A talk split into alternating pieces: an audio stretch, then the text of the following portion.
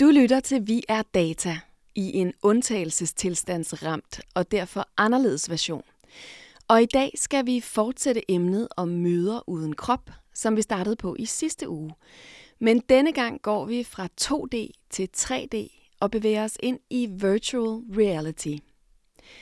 Vi er Data er et ugenligt program, som handler om vores drøm om teknologien som vores tjener, og vores frygt for teknologien som vores betvinger. Vi undersøger, hvordan teknologien ændrer vores liv på ganske uventede måder, og hvordan vi kan være med til at fremelske de teknologier, vi ønsker os i verden. Jeg har bevæbnet mig med mere end en telefon i dette program, for jeg sidder her med et virtual reality headset. Og virtual reality er en af historiens mest hypede teknologier, ligesom den er dømt ude et utal af gange, når vi var lige ved at tro, at vi skulle surfe rundt i Futures Made of Virtual Reality, som Jamiroquai jo forudså. Men er VR endelig leveringsdygtig i anvendelige tjenester, og kan teknologien løse problemet med distancering i digitale møder? Om lidt skal jeg beames til et virtuelt møderum, svævende et sted 10 km over jordens overflade, og her skal jeg tale med founder og CEO for Augmented og Virtual Reality-konferencen CopenX, Terkel Sand. Senere skal jeg tale med postdoc i Computer Science ved Aarhus Universitet, Tiara Feuchtner, som kan fortælle om betydningen af at indtage en virtuel krop, og hvordan det kan bruges til både at forebygge problematikker som hustruvold og racisme, og faktisk også som en del af træningen i fremtidens arbejdsmarked. Velkommen til Vi er Data.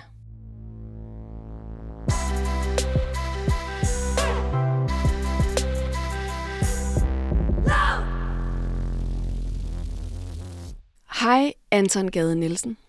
Hej Marie Høst. Velkommen tilbage. tak, tak. Du er jo vært på programmet All Caps, som er et andet nyt program på Radio Loud, hvor alle programmer sådan set er nye. ja. Som handler om, hvad vi taler om, og hvordan vi taler sammen på internettet. Og vi to, vi sidder her i et radiostudie på Enigma Museet på Østerbro i København, alene i et meget stort hus for anden gang. Jamen, vi, vi er blevet meget vant til at være alene, Ja, synes jeg. i det hele taget. Anton, du fik jo faktisk et VR-headset med hjem her for et par dage siden. Hvordan har det været? Altså, det har jo øh, ændret mit liv. Ej, jeg har jo før prøvet sådan nogle Google Cardboard-briller, øh, ikke, som jo er virkelig primitivt, hvor man bare lige slider sin telefon ind. Og det var jo griner nok, men nu har jeg jo hænderne med i det her øh, Oculus, hvad hedder det? Quest. Ja. ja. Så, øh, så vi har været rigtig meget i VR derhjemme. Sammen meget, meget hver for sig. Og, øh, og jeg er fan. Altså, jeg synes, det er, det er rimelig flippet. Ja, fordi altså, forskellen, også lige for at beskrive for sådan noget Google Cardboard, og de, øh, hvad kan man sige, ret passiv virtuel, øh, virtuel oplevelse, man tidligere kunne have, det er jo, at med hænder mener du, du har ligesom en controller i hver hånd, Ja. og du kan gribe om ting, og du kan gøre ting, og du kan interagere på alle mulige måder med de her virtuelle hænder. Jeg kan tage ting op fra gulvet og kaste dem ud i intetheden. Og det, bare det er Alene det. alene det er sjovt. Hvad, hvad har du brugt mest tid på? Altså, til jeg tror, jeg har brugt mest tid på øhm, Job Simulator, som jo simpelthen er den dummeste idé, hvor du er det eneste menneske i en verden af computerskærme, som gerne vil have en, af en eller anden grund et rigtigt menneske til at varetage nogle af deres opgaver. Og så sidder man for eksempel inde i en sådan kontorkube, og kan bare fuck ting op på, på den vildeste måde. Altså, jeg synes jo, det er fuldstændig genialt. Det eneste menneske i en verden er robotter. Ja, så der kan man øhm, kaste kaffe i hovedet på sine kollegaer, man kan øh, lave papirsfly, man kan spise donuts, man Ja, kan... altså, man har egentlig en opgave, men det sjove er at fuck opgaven op, ikke? Ja, jo. Jo. Eller gøre den på en tilstrækkelig åndssvag måde. Ja. Og opgaverne er også rimelig åndssvage. Det er jo sådan noget, slet alle dine mails. Kopier det her. Det er vidunderligt. Det er præcis, hvad man drømmer om på en eller anden måde, at, at fuck sin sit arbejdsliv op på den måde. Det er meget, meget svært at beskrive, hvor skørt det i virkeligheden er, det program. Men det, Ja. er, det er fantastisk, at der er nogen, der har tænkt, denne her teknologi, som er så avanceret, hvad kan vi bruge den til? Ja. Hvad hvis vi laver det her spil, hvor du er out of control på en arbejdsplads? det synes jeg er sjovt. Ja, men der hvor jeg jo, altså det, det bliver jeg nødt til at sige, der hvor jeg er blevet fuldstændig solgt, det er jo, når jeg spiller Beat Saber. Har du spillet Beat Saber? Ja, det er en blanding af, af lyssvær og Guitar Hero og Ja. Dance Battle. Altså, what more do you want? det er simpelthen et genialt spil, og jeg, alle, jeg nogensinde har puttet ind i det, bliver nærmest lykkelige. Det er jo sådan, man står med et, et lysvær i hver hånd, så kommer der kasser imod en, som man skal ramme rytmisk til musik i en bestemt retning. Og det kan godt være, det lyder dumt, men det er, det er jo sådan noget Eurodance-agtig musik, som jeg kan afsløre ikke nødvendigvis plejer at falde i min smag. Men lige, lige, lige til Beat Saber, der synes jeg faktisk, at det... Øhm, ja, Det er meget fedt at have et lyssvær i hånden. Altså, det føles Ja. nice. Ja, også fordi når man tager dem så mod hinanden, så får man sådan feedback, så uh, Ja. som om de sådan... Øh, Det, det brummer lidt i håndtagene, ja. ja, præcis. som man siger. præcis. Men, øh, men er, der nogen, er der nogen ting, du er skuffet over? Altså, hvad, hvad har der været indtil videre? altså, det er jo begrænset, hvor meget tid man kan bruge på det, synes jeg. Altså, jeg synes, det er sjovt, og jeg synes, der er en fascinationsgrad ved det, som er ret sindssyg, og jeg blev meget overrasket over, da jeg var kommet ud efter at have været i virtual reality i måske et kvarter første gang, sådan rigtigt. Der var det som om mine hænder og min hjerne skulle vende sig til, at jeg ikke var der mere, at jeg ikke skulle sådan, jeg ikke kunne pege på ting og få dem til at gøre noget med mine øh, magiske hænder. Ja. Skuffende man har jo oplevelse. magiske hænder Ja. inde i virtual reality. Ja, det er rigtigt. Men udover alt det lol, der jo er, som man kan bruge meget tid på, Mm. øhm, så er der jo også oplevelser, som, som giver lidt mere, altså som er mere kunstnerisk, der er lagt på en eller anden måde. Altså, der er blandt andet en ret fantastisk oplevelse, der hedder Notes on Blindness. Den var jeg også inde i. Ja, ja. Hvor man oplever verden, som en blind vil opfinde, opleve den. Det vil sige, øh, verden eksisterer kun, når verden har lyd. Øhm, så man får kun en visualisering af, hvad der sker, når man kan høre det. Og det, Ja. ja. det er en ret smuk oplevelse, synes jeg. Ja. Jo, jamen det synes jeg også. Ja. Ja. Altså, men jeg har ikke så meget tålmodighed med sådan nogle ting. Nej, man skal være lidt tålmodig, det vil jeg ret i.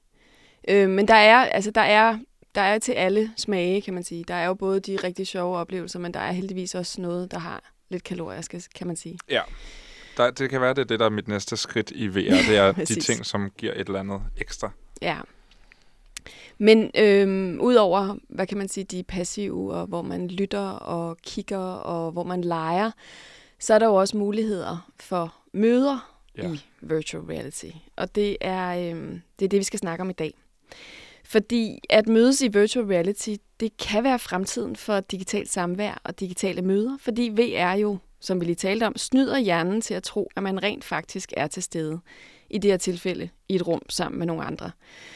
Og der er allerede en hel del VR-mødetjenester på markedet, og en af dem hedder Meet in VR og er udviklet af en dansk-baseret tech-startup. Det vil sige, at den er ikke helt på markedet endnu. Den udkommer til maj. Og nu skal jeg mødes med founder og CEO af VR og AR-konferencen CopenX, Terkel Sand, i CopenX's virtuelle konferencesal inde i Meet in VR, hvor de kommende coronasikre konferencer og events kan afholdes. Så nu skal jeg så have mit VR-headset på. Det er sådan et øh, standalone headset med to controller, som Anton også lige beskrev. Øhm, og det fungerer trådløst, og uden at man skal tilslutte computer og smartphone og den slags. Hej Marie, Hej Takkel. Hvor er det et vildt Marie. sted, vi er. Wow. kommer du ikke over og sidde herovre ved det- siden af mig? Det er et vildt sted. Jo, jo. Øhm, jeg står oven på en stol lige nu. Skal jeg trykke Ja. herover? Ja, Okay, jeg hvis du trykker. pe- peger over på den her stol og kommer over og sidder ved siden af mig. Nu er du ved siden af mig. Hej. Vi giver hånd. Hej. Hej. Vi giver hånd nu. Ja. Ej, hvor fantastisk. Du kan se, lige nu befinder vi os cirka 20 km over jordens overflade. Hvis du kigger bagud, så kan du se jorden. Ja. Øhm, Ej, den har jeg mulighed for at skifte. fantastisk ud.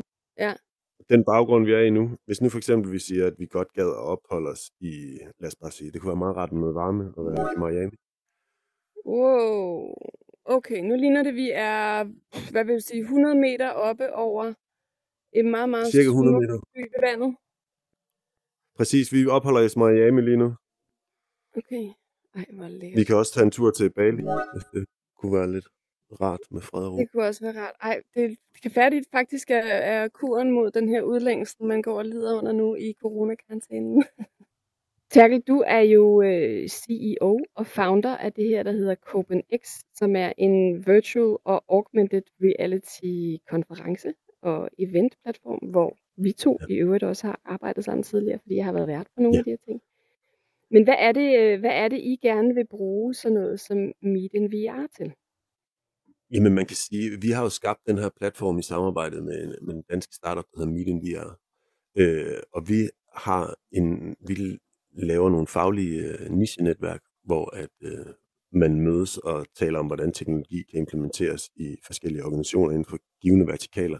Og det har, det har været fysiske møder. Vi har holdt konferencer i den fysiske verden, og her i marts og april måned havde vi både øh, netværksmøder og en konference, så vi har skabt en virtuel platform, hvor vi ligesom kan, hvor det, hvor det kan være, som kan være et supplement til det fysiske møde. Så vi ønsker at samle folk øh, på den her platform til både at blive inspireret, øh, men også til at kunne netværke og, og samarbejde, som man kan til et, et fysisk møde. Og yderligere så har man nogle muligheder her, som man ikke har i det fysiske møde. For eksempel det, som vi talte om før, vil man gå rundt om et 3D-objekt og skabe i fællesskab. Øhm, og det, og det, det ser vi som selvfølgelig en løsning her i karantænetiden, men også som en, en bæredygtig løsning fremadrettet. Altså nogle af de øh, møder, som vi, vi afholder i dag, gør jo, at folk har, øh, de rejser med for store afstande, hvilket både er en ressourcemæssig øh, omkostning, men i den grad også en, et, et tidsforbrug. Så at, at vi kan mødes her på en, en virtuel platform og både øh, holde et møde og blive øh, inspireret og holde et, der oplægsholderen her kunne være en fra San Francisco, som ikke nødvendigvis behøver øh, at flyve her til fra San Francisco, men som reelt bare kunne tabe ind øh, i dette virtuelle rum fra sin stue i San Francisco. Så derfor ser vi det som et supplement til det fysiske møde, som vi ønsker stadigvæk at facilitere. Og der, I, har, I har rum, som nu sidder vi her i rundt om et rundt bord, og vi er, hvad kan man ja. sige, der vi kan sidde seks mennesker her i det her fantastiske ja. rum øh, og, og kigge ned på, på jorden. Men der er jo også andre rum, som er sådan konfer- mere konferencelignende rum, ikke? Når der står ja. en og taler i et konferencerum, betyder det så, at hvis man sidder, lad os sige, man sidder langt tilbage i salen, kan man så sidde og tale med sin sidemand, uden at forstyrre den, der står og taler? Ja, man kan sige, at vi har designet på den måde, at, at der ligesom vil være muligheden for en interaktion mellem to mennesker, selvom man er i en større forsamling. Øh, det er også ud fra tanken om, at øh, vi bruger det til den her type netværk, hvor folk jo også kommer for at øh, dele erfaring og, og eventuelt skabe forretning med øh, ligesindede. Så på den måde skal der også være en mulighed for en, en, et, det private møde, selvom vi sidder i, et virtuel, i en virtuel større forsamling. Så, så ja, det vil der være en mulighed for, så man kan sidde ned på bærestrække uden at forstyrre de andre reelt, i, i modsætning til, hvad man kunne i folkeskolen eller i en, i en normal fysisk konference. Ja, og det er jo også det, man savner på Teams, eller Zoom, eller Slack, eller nogle af de andre ting, vi ja. bruger lige nu. Det der med, okay, jeg vil bare gerne viske til dig, hvad jeg synes om det kloge menneske, der står på scenen. Og det vil man Præcis. rent faktisk kunne simulere i en virtuel konference. Ja, eller jeg, jeg ville i hvert fald kunne sætte, vi, vi kunne gøre det sådan, at det kun var du og jeg, der kunne høre, hvad vi talte om. Og selvom der sad nogle ja. af de resterende stole der, så ville de ikke kunne lytte med. Men de vil måske kunne se det på vores øh, kropsbevægelse, fordi man kan jo ikke lade være med at det... imitere, hvordan man egentlig vil gøre. Men så læner jeg mig lidt ind mod dig. For ja. Det. ja, ja, præcis. jeg men, visker, jeg visker men det ville de kunne, men den funktionalitet ville vi også kunne slå fra. Ikke? Vores avatar ligesom bare bibeholdt den position, vi havde. Og så kunne okay. vi ligesom bare tale og læne os ind mod den. Okay, og når jeg kigger ned ad mig selv, så har jeg, øh, altså jeg har hænder, der lyser grønt ud af, af pegefingrene, ikke? Så har jeg et flot ja. ur, men jeg er bare, jeg har jo ikke nogen krop. Du har ikke nogen krop. Øh, du har en silhuet, øh, men rent visuelt synligt er der kun dine hænder og din øh, overkrop. Okay. Fordi jeg kan også se på dig, at du, at du er mest sådan en søjle af lys, ikke? Jeg er mest en søjle af lys med hænder. Men vi kan bruge vores hænder til lidt af hvert nu, når vi er her, fordi vi kan fremkalde nogle, øh, nogle objekter, som vi måske ikke bare sådan lige kan hive frem i den fysiske verden. Hvis du tager din venstre hånd for eksempel, og tager ned ja. langs siden, så kan du hive en øh, iPad op, hvorfra der, der er, er nogle muligheder. Nej. En iPad. Det gode, det gode ved den her iPad er faktisk, at du har også mulighed for at smide den væk, uden at det bliver en forsikringssag. Så hvis du tager den med din højre hånd og bare kaster den til siden. Så kan jeg bare kaste den efter sådan ud i space. Ja. Okay, fedt. Og så forsvinder den i sådan en røgsky. så forsvinder den i en røgsky, men så kan du faktisk okay, så har bare tage den frem. Så har jeg en ny. Kæft, det er en, verden er uendelig i iPads, faktisk. Ja, verden er uendelig i iPad. Hvis du tager din iPad, så er der for eksempel en funktionalitet, der hedder Avatar. Ja. Og der kan du jo så straks se, hvordan du, kom, hvordan du ser ud. Så nu, lige nu kan du se, hvordan, hvordan dit billede er nu. Prøv at høre, jeg er jo fuldstændig vild med min avatar allerede. Jeg har, Jamen, øhm, jeg du har er også ret vild med Ja. jeg har langt lyst det har jeg også i virkeligheden. Så har jeg en rigtig flot skæg. og sådan en Ja. ja. uh, uindfattet brille, der, der er sådan meget tech-CEO-agtig egentlig. og så en blå skjorte. Jeg skal lige se. Jeg kan jo også vælge at have et skæg, der er sådan lidt mere motherfucker-agtigt. Det der er heller ikke dumt. Ja, det der, det, er- det, det er flot. Jeg tror, jeg prøver at lade være med at lege så meget med det her, men der er vel også egentlig en, øh, en effekt af det her med, at man har lyst til at lege, når man kommer herind. Kan man ikke Ja, der, det er der i høj grad. Man kan sige, det, man kan sige at øh, når vi på den måde, vi to nu har introduceret hinanden, og, og vi har mødtes her i det virtuelle rum, det gør, at altså, det er en mere lejende, lejende måde, end vi vil gøre i den virkelige verden, formentlig. Så på den måde kan man sige, der, der, der kan sådan et møde i en, i en virtuel øh, verden måske være med til at bryde nogle af de der sociale barriere ned, der er ved førstegangsmøde i den, i den virkelige verden. Hvad gør det for møderne, at man kan lege noget mere, tror du? Nå, men, jamen, det gør det der med, at, at man måske... Øh, det, altså, man, folk har en, måske en tendens til at blive mere kreative. De har en tendens til hurtigt at sådan, øh, interagere på øh, ikke så business-formelt-agtig måde, som man gør i den, i den virkelige verden. Og så er der, ligger der nogle elementer i, at når man er gemt bag en avatar, så har man måske øh, tilbøjelighed til at, øh, at opføre sig anderledes. Altså, jeg øh, og mange andre øh, introverte har måske en øh, tendens til at opføre sig mere ekstrovert, når man reelt op, eller, øh, når man er bag en, en avatar. Øh, det er der i hvert fald lavet studie, studie på. Jeg synes også selv, at jeg ligesom kan mærke, at jeg har en større ro, og en, øh, i for eksempel hvis vi opholder os i et konferencerum. Vi, vi har også et konferencerum, hvor, der kan sidde op til 20 mennesker og lytte. Og når jeg skal stille mig op i den fysiske verden foran 20 mennesker og holde et øh, oplæg, så, så det bryder jeg mig ikke specielt meget om. Jeg føler mig lidt mere tryg og lidt mere sikker, når jeg står bag en lidt fjollet avatar her i, en, i et virtuelt rum. Øh, så på den måde, så gør det, at folk agerer måske lidt anderledes. Men hvad tænker du, at det betyder, at vi har, altså, fordi vi har jo vores kroppe, eller vi har noget af vores kroppe nu, men vi Ja. har jo for eksempel ikke vores øh, ansigtsudtryk, og jeg smiler Nej. ret meget herinde, og det kan du ikke se jo. Nej, man kan sige, den måde, det på, lige, på, på nuværende tidspunkt fungerer på, det er, at vores, vores mund bevæger sig, hvilket egentlig er ret væsentligt i forhold til, at når vi to interagerer, så er- er der en opmærksomhed også imellem, og vi ligesom kan følge med. Jeg kan se, at du nikker nu, mens jeg taler, og du kan se, at min Ja. mund bevæger sig. Øh, Det er, ret, det er ret væsentligt for interaktionen. Men lige nu er mundbevægelserne bundet op på lyd, Øh, og lige nu er det egentlig ikke, der er det bare på lyd, og det ikke, der kommer ikke en mimik omkring, om jeg siger noget positivt, eller om jeg griner, fordi øh, man kan sige, hvad, i forhold til at oversætte det, jeg siger, og, og værdilade det, øh, så er teknologien der ikke øh, helt endnu. Der er i hvert fald st- op, der, der er størst risiko for, at der opstår fejl ved, at man prøver at oversætte det, jeg siger til min mimik. Vi- sidder jo lige nu med et headset på, og eye tracking vil kunne se på, hvordan min, øh, hvordan, hvordan, mit, hvordan jeg reagerer ved at øh, måle på mine pupiller, for eksempel. Og over tid kan man jo også måle på, hvad det er, jeg siger, sådan at når jeg siger noget eller griner, så jeg smiler jeg mere, eller bliver mere glad, eller hvis jeg siger noget meget surt så bliver, kommer min avatar til at se mere vred. Så på den så måde, så at kommer der forstå, jo... den, den vil kunne se, headsettet vil kunne se, hvor jeg kigger hen, og så vil mine øjenbevægelser herinde kunne følge med, så du kan se, hvor jeg Ja. kigger hen. Ja, præcis. Og samtidig så at- kan den også se på dine pupiller på, hvor- hvordan, din, øh, hvordan dit humør er, eller hvordan dine stemninger. Det lyder jo fuldstændig vildt, men det lyder også en lille smule spooky måske, at øh, Det er også, det er at også, det lidt, her- det er også lidt spooky, ikke? Det kan jo afsløre nogle, nogle ting omkring, hvordan vi reelt opfatter noget øh, i verden, øh, Ja. når vi kigger på det, hvor- ved at vi kigger på det.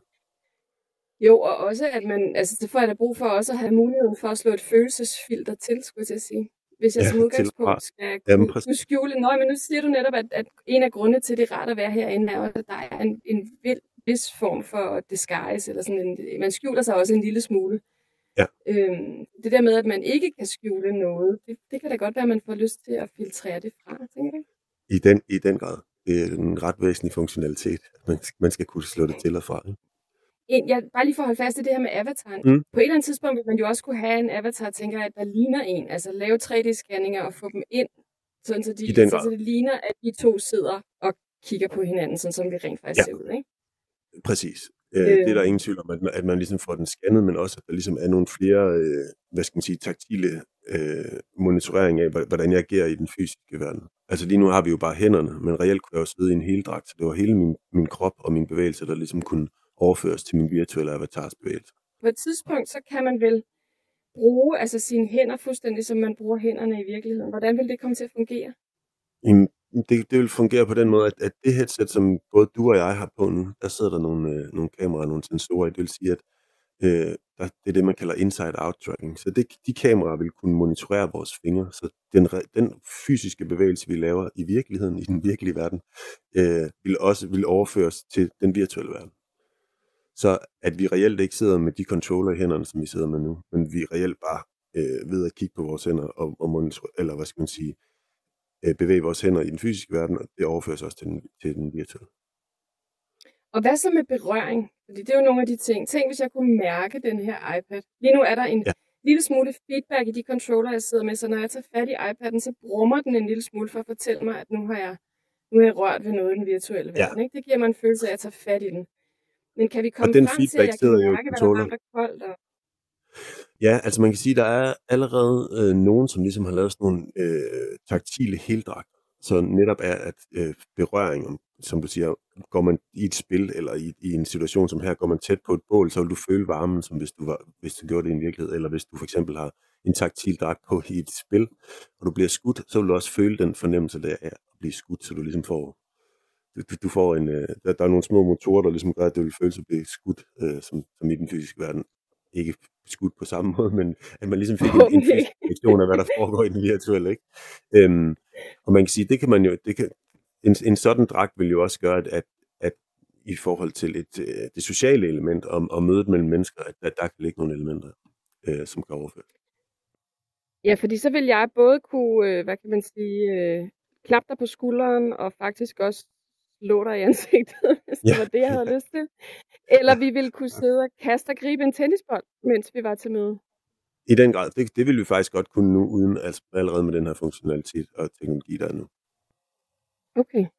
Men hvad tænker du, man kommer til at bruge det her? Altså de her haptiske dragter, som du beskriver, som ligesom kan imitere følesanser, det kan imitere temperaturer og, og alle de her ting. Altså kommer vi, til at, kommer vi til at bruge det i lad os sige, virtuelle møder, eller er det i specielle situationer, du tænker, vi skal have sådan nogen på? Nej, jeg, jeg, jeg, tror, jeg tror ikke nødvendigvis, at det tilfører værdi til et møde, at vi ligesom kan have en, en, øh, en varme øh, fornemmelse. Øh, jeg tror da i høj grad, det er noget, vi kommer til at anvende i scenarier, altså simulationer og scenarietræninger. Altså det ville jo være relevant for en brandmand, når han skulle når man skulle lave en brandøvelse, man har en øh, haptisk dragt på, som kan føle, at det bliver varmere, når, jo nærmere man kommer ilden. Eller mm. andre, hvor der ligger en eller anden fysisk værdi. Altså, reelt vil der jo ikke ligge en stor værdi i, om vi kunne føle varme eller en, en smerte, det havde de siddet her, sad her og havde, havde et møde.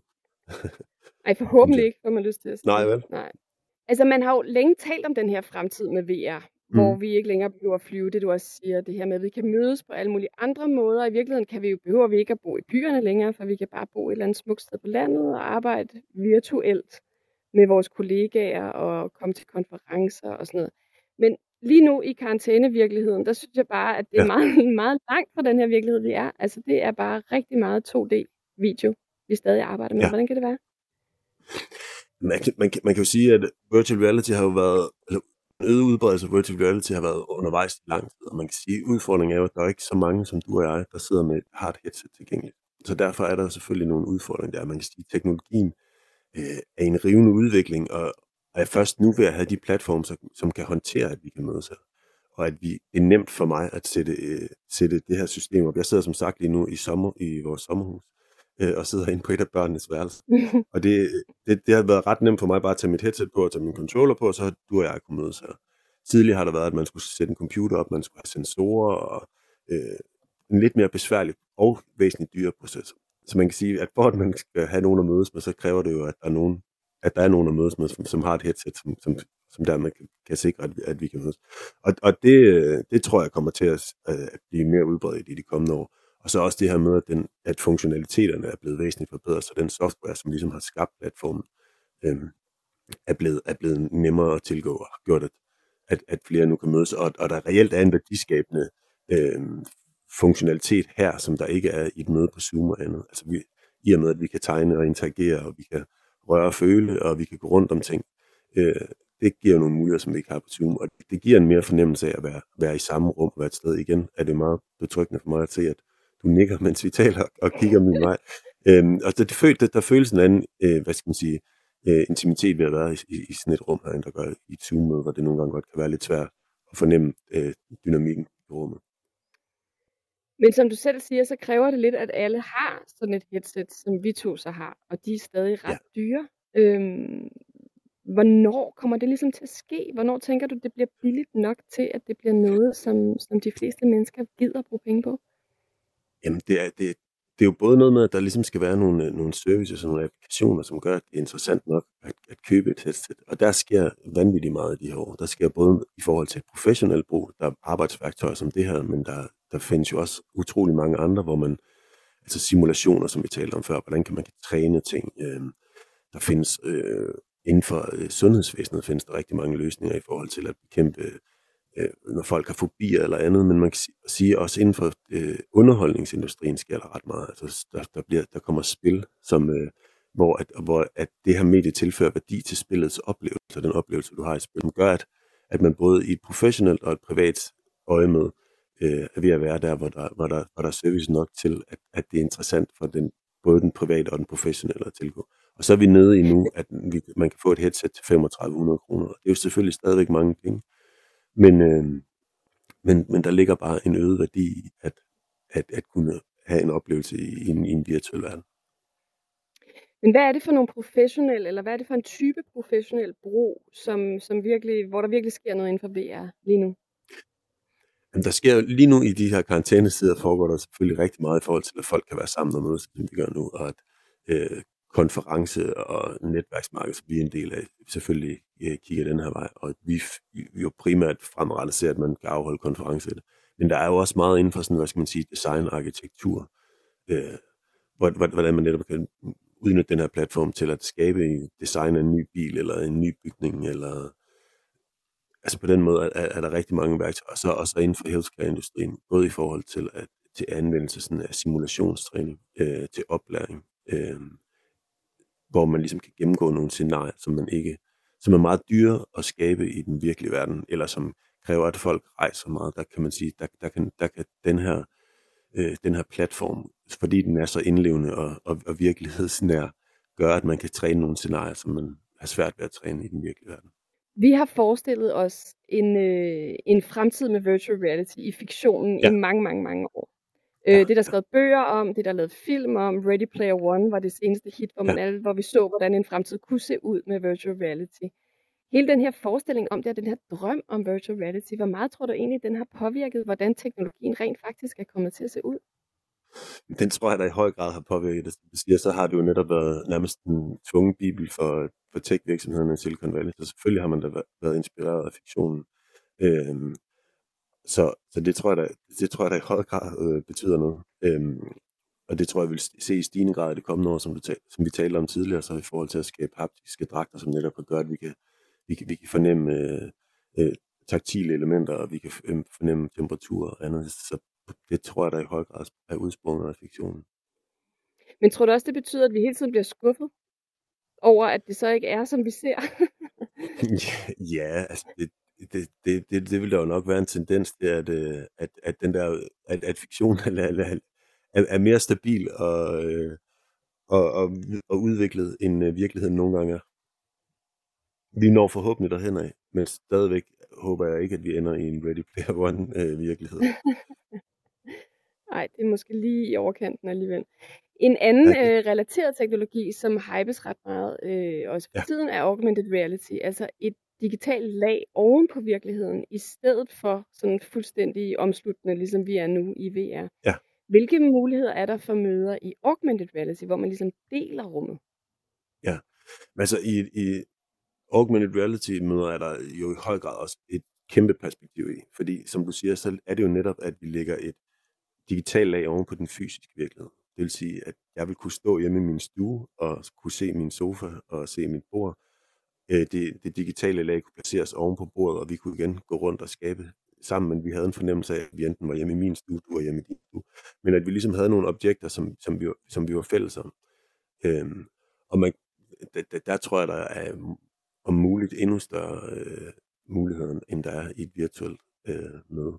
Man kan sige, at det, der er det gode ved det virtuelle møde, det er, at vi lukker alle distraktioner ude. Så at når vi bevæger os ind i et virtuelt rum, så er vi ligesom til stede her. Jeg ved godt, at der stadigvæk ligger en mobiltelefon over på bordet, der ringer.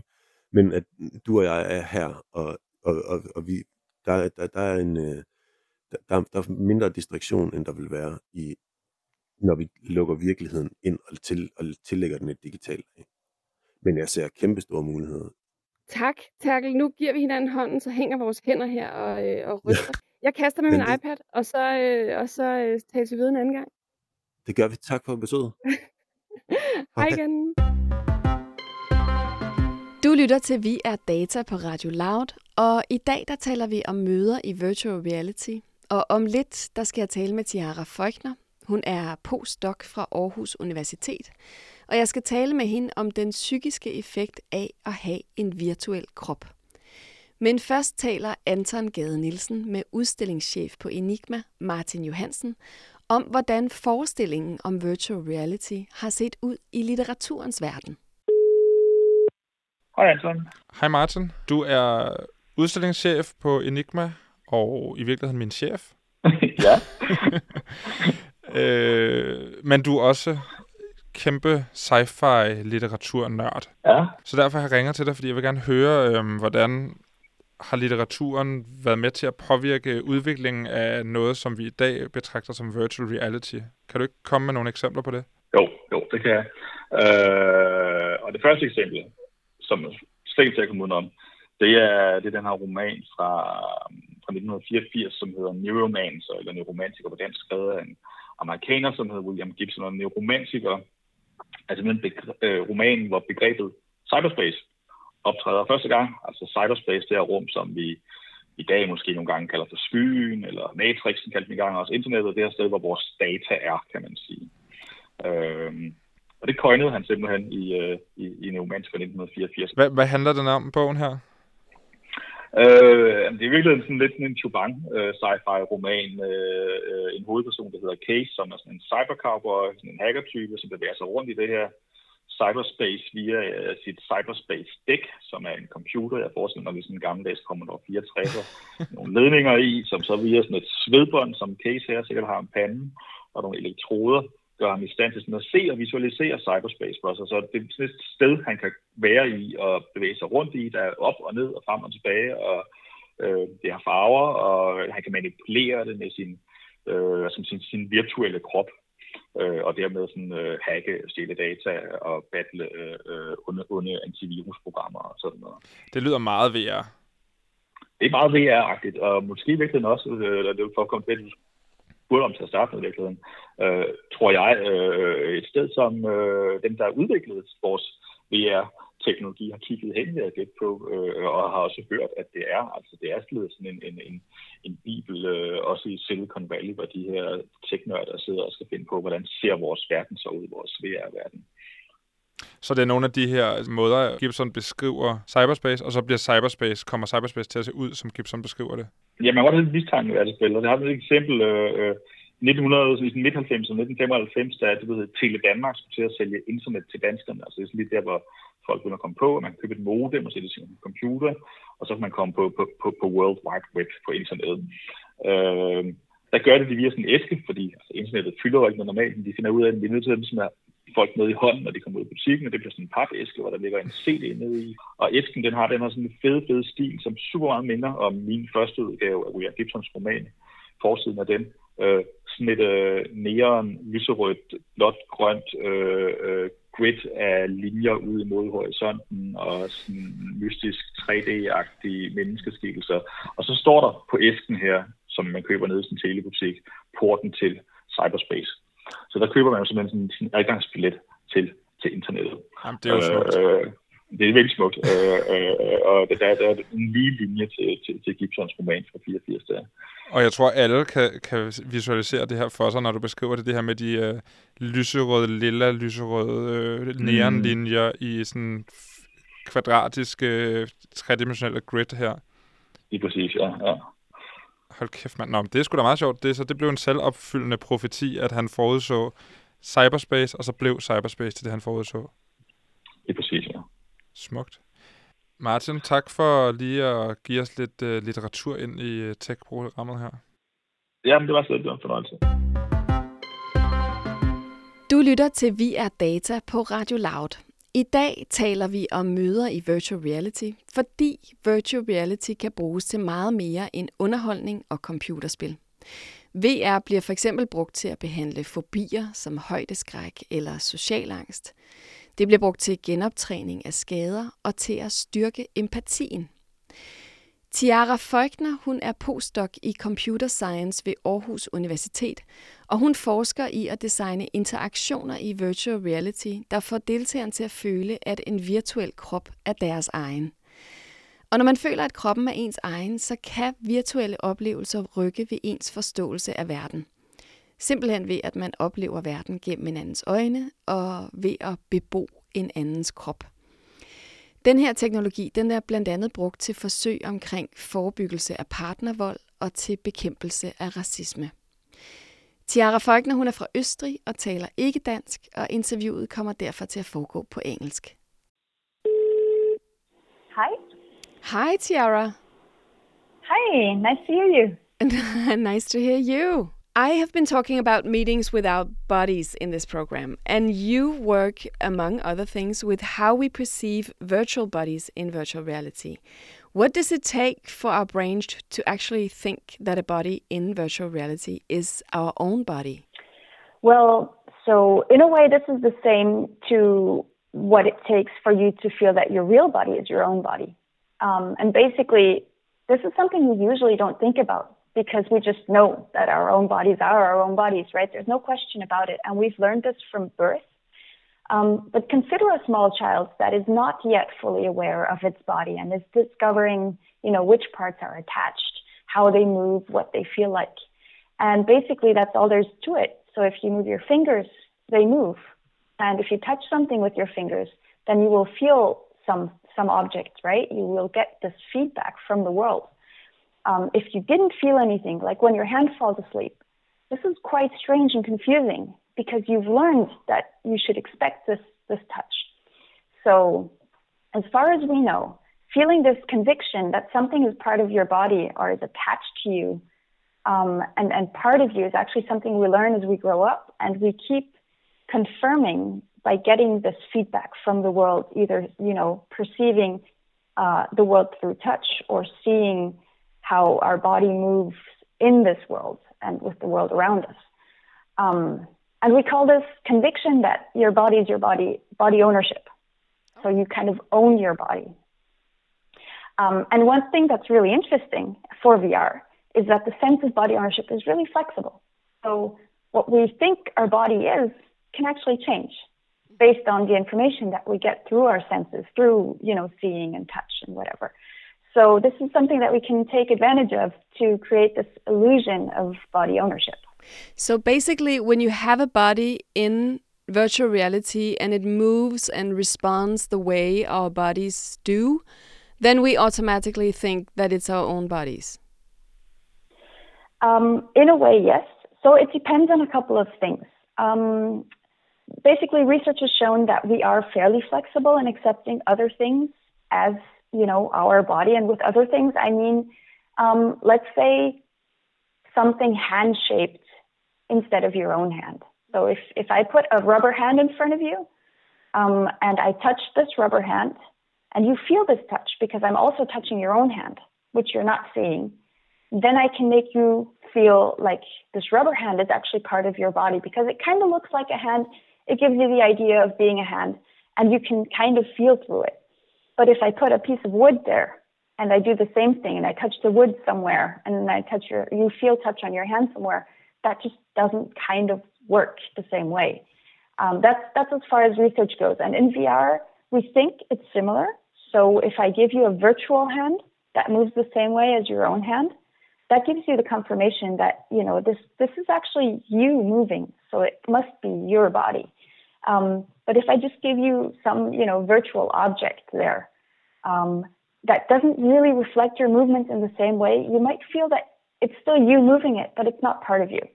So we're not quite sure how flexible we are. We are, um, but this is more or less how it should work. One of the things that uh, that you use VR for, or something that people call VR, is the empathy machine. Why is that? Well, so beyond replacing part of your body, what we can also do is replace the full body. So basically, you know, we, we have this saying to step into someone's shoes, mm-hmm. like kind of to, to live life in their shoes for a day. Well, in VR, you can you can literally do that. You can just step not just into their shoes, but into someone else's body, basically. So imagine looking into a mirror and suddenly seeing someone else's face, um, and if that if you smile, that face smiles, so you get the confirmation that it's actually you. Um, this this might be a person of different skin color, of different gender, um, and you might you know if you walk past a virtual shop window, you might might see the virtual reflection of this body, and you might see someone completely different who walks different, acts different. Um, and there are movies about this, right? So where people get turned into someone else for a day, like you know, either being a kid again or a guy turning into a woman for a day, and all of this. And uh, what we see there is that it's not only important how you see yourself, but also how the world reacts to you um, this is something we can even experience based on the clothes we wear. If we're formally dressed, we might be treated in a more, you know, courteous manner. Um, if we're dressed like some, you know, homeless person, probably people won't even look at us. Um, and in VR, we can just go to more extreme ways of doing this um, and make you really feel like you're someone else, which generates empathy for this other person automatically. And in, in Barcelona, they have made experiments to prevent, for instance, domestic abuse in VR. Can you tell me about this project? Absolutely. So um, I spent six months at the Event Lab in Barcelona. Um, this is Mel Slater's lab, and he's really, really famous for using VR uh, for, for you know, um, making people more empathic uh, towards other people. For example, for therapy. And what they do there, um, this is a, a long-term project that they have running together with the with the local prison. Mm-hmm. And basically, what they do is they offer therapy to um, uh, offenders, um, so people who were physically or verbally violent towards their family members at home, so often towards women and children. Um, and these men, they were mostly men, um, were put into a virtual environment where they experienced having the body of a woman. So they saw themselves in the mirror, they saw a woman's body, they could move this body, they could move around in it. And then they saw a man coming in through the door, and that man started, you know, screaming at them and being very, very rude and threatening them and coming closer and closer, um, kind of exhibiting a behavior that they themselves might usually exhibit towards some, some women when they got angry. And um, what these researchers found was was that this made a very strong impression on these men. And suddenly they understood better how how they were perceived. Like they didn't mean to be this threatening, and they never understood why why that woman would start crying because of this or would get scared. Um, because they are the tall guy, right? They mm. would never perceive themselves as so scary. Um, and I mean, we still need to wait and see what the long term results actually are. But so far, there are indications that this is actually fairly successful and uh, there's less repeated incidents after therapies like this.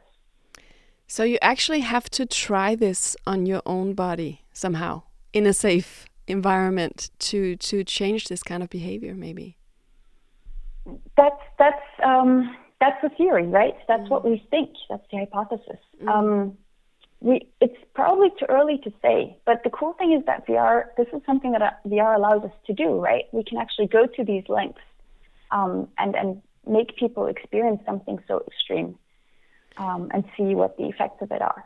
And what kind of uh, what kinds of potential use do you see in this area, fighting bias, for instance? Well, so beyond um, the, I, I, would say the, the domestic abuse is just one use case, um, and that might be a bit of an extreme one. Mm-hmm. Um, I think there's more uses for for everyday uh, issues, um, such as, for example, racial bias, which in a way we all have. Um, at least some kind of implicit racial bias. We have stereotypes that are often strongly enforced by the media and uh, not least by politics as well, of course. Mm. Um, and for example, if we can let people experience a body of different skin color in VR, um, then researchers have actually found that this affects the participants' behavior, at least during the simulation, and also their implicit racial bias afterwards. so, for example, um, this was also done in Barcelona at that at the event lab. Uh, they let people play the bongo drums in VR, mm-hmm. and they found that people behaved differently if their if the hands that they like their own hands in VR, if those were dark skinned and casually clothed, then they would play like crazy. They would have you know stronger hand movements and play really vigorously. Um, and if instead they had white skinned hands and you know sh- like the sleeves of a suit then they played a bit more carefully, um, a bit more timid because it just didn't suit their stereotype. That sounds so, so you, crazy. you could really see. yeah, it's pretty amazing. Yeah. Pretty crazy how, how that happens. Um, and they also let people uh, practice Tai Chi in bodies of different colors. Um, and then tested their, their implicit racial bias after that, and they could show that there was really a reduced sense of implicit racial bias. And, and so the implicit racial bias is basically that you would unconsciously associate different attributes, different objects to people of different races.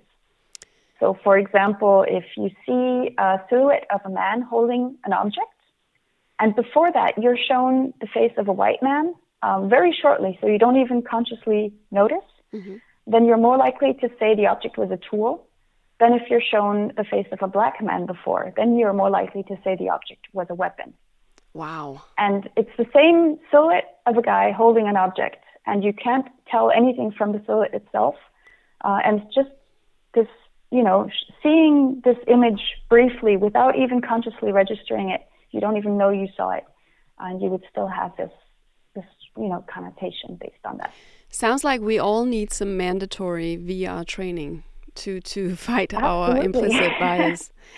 But but absolutely, I was thinking that maybe on the other hand, can you be traumatized by VR when it being such a strong tool for for the psyche? If you have some sort of horrible experience uh, while in someone else's body, I unfortunately I think so. Um, so the the short answer is we don't know. Mm. Um, it's just we haven't been doing this long enough, and and uh, yeah, there's just not been enough research in this. But VR can be so convincing that I think it could seriously affect you if you have negative experiences. And basically, it's the entire debate that's already going on around computer games um, mm-hmm. with violence.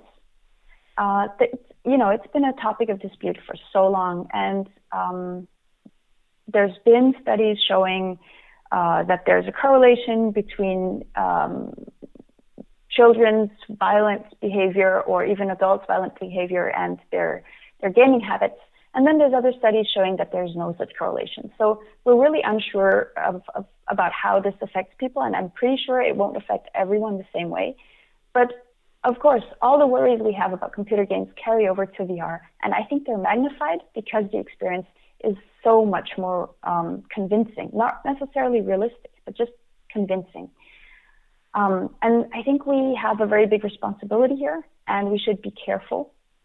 Uh, and and potentially, if we do have a game that's you know in a way brutal, let's say you're it's a horror game, you have to run away from some threat, or you're fighting zombies or something, then maybe we should consider not to generate the body ownership illusion in games like that. Yeah. Because not having a body in the virtual space at the same time allows us to feel a little bit more removed from the space. So it gives you a bit more distance. Um, yes, I'm, Dave, I'm definitely hoping for some sort of regulations in that area, I have to say, because uh, me fighting zombies or running from monsters in VR, I'm pretty sure I could be traumatized by that. so the good thing with VR, right, is you always have the option of taking off the headset. Yeah. You can always leave this world again and as long as we can do that, I think, it, you know, if you're aware that you have an escape, it's fine. And um, I've actually heard, so there are regulations in place for computer games, right? Like, for example, the, the PEGI, uh, mm-hmm. the European uh, age uh, ranking. Um, and as far as I know, there's nothing specifically for VR at the moment. Um, I think there probably should be. And at least in 2016, PEGI announced that they would be looking into this. I haven't heard any more about it since. Well, fingers crossed then. Fingers crossed, yeah. Thank you so much, Tiara. That was so interesting talking to you. You're very welcome. And good luck with the future of VR you're creating for us. Du lytter til Vi er Data på Radio Loud. Øhm, I dag har jeg været til møde i VR, 10 km over jordens overflade, og jeg har hørt om kroppens betydning i VR. Og Anton, i den her sidste del af Via Data, der har du fundet den bedste aktuelle historie fra nettet. Gerne om det emne, vi har på, har på tapetet. Fordi du ligesom tilbringer al din tid på nettet, og så fungerer du som vores menneskelige filter. Tak for det. og hvad har, hvad har du med for noget i dag? Jamen altså, øh, her i øh, starten af februar, der, øh, der var der sådan et tv-show. Jeg ved ikke, om det var tv-show, det var måske virkelig bare en dokumentarserie i sydkoreansk tv, som ligesom handlede om øh, folk, der har mistet nogle familiemedlemmer eller venner, og hvordan man på en eller anden måde kan mødes med dem igen. Og der ja. var en af de her takes på det her tv-program, det var, at en mor, som har mistet sin datter til leukemi, sin syvårige datter. Puh. Måden de så skulle genbesøge hende, var selvfølgelig, synes de i Sydkorea i det her program, igennem VR. Mm. Og der ligger et klip af det på nettet, som er ni minutter øh, med en mor, der står og græder, imens hun prøver at omfavne sit afdøde barn i virtual reality. Ja, det er værre end den værste gyserfilm, jeg har set. Det, det er rimelig det, hardcore. Det er faktisk helt fuldstændig forfærdeligt. Og man kan på en eller anden måde, hvis man slet ikke tænker over det, godt forstå, hvorfor de har fået den her idé. Men ja. så snart man bare begynder at tænke en lille smule over, hvor, hvad det vil medføre at møde sit afdøde barn i levende liv i virtual reality. Mm. Tag alt det, du lige har snakket med både Terkel og øh, Tiara om her med, så er det bare en rigtig, rigtig dårlig idé. Det er simpelthen så forfærdeligt. Jamen, det er fuldstændig frygteligt. Fordi altså, øhm, jamen, jeg kan ikke forstå, at de ikke tænker, netop fordi, at det er så simulerer virkeligheden så meget, at oplevelserne føles jo virkelige. Så vil det være, det vil nu være hendes minde om hendes datter. Det er den her, den her virtuelle form, som hun ikke kan kramme. Hun prøver sådan hele vejen igennem klippet at kramme og røre ved det her barn, uden at have mulighed for det. Det er hjerteskærende. Ja. På mange måder. Og, og det er jo heller ikke, altså det er jo ikke hendes barn. Det er jo en digital klon, som jo er en lille smule mere død i øjnene, og er en lille smule mere zombieagtig, og, en, og ikke har alle de personlige, et, et personlighedstræk, som hendes rigtige øh, datter havde. Så det er på mange måder et, en mareridsoplevelse, kunne jeg forestille mig. Og specielt fordi, at hun ligesom møder hende inde i det her, den her lidt forladte park, hvor barnet har en køjeseng stående, og det er sådan dystert, og det, der er på, det er på mange punkter utrolig, ja. utrolig forfærdeligt. Og det skulle have været så smukt. Det var jo meningen, at det skulle være en smuk ting, men det er det bare ikke.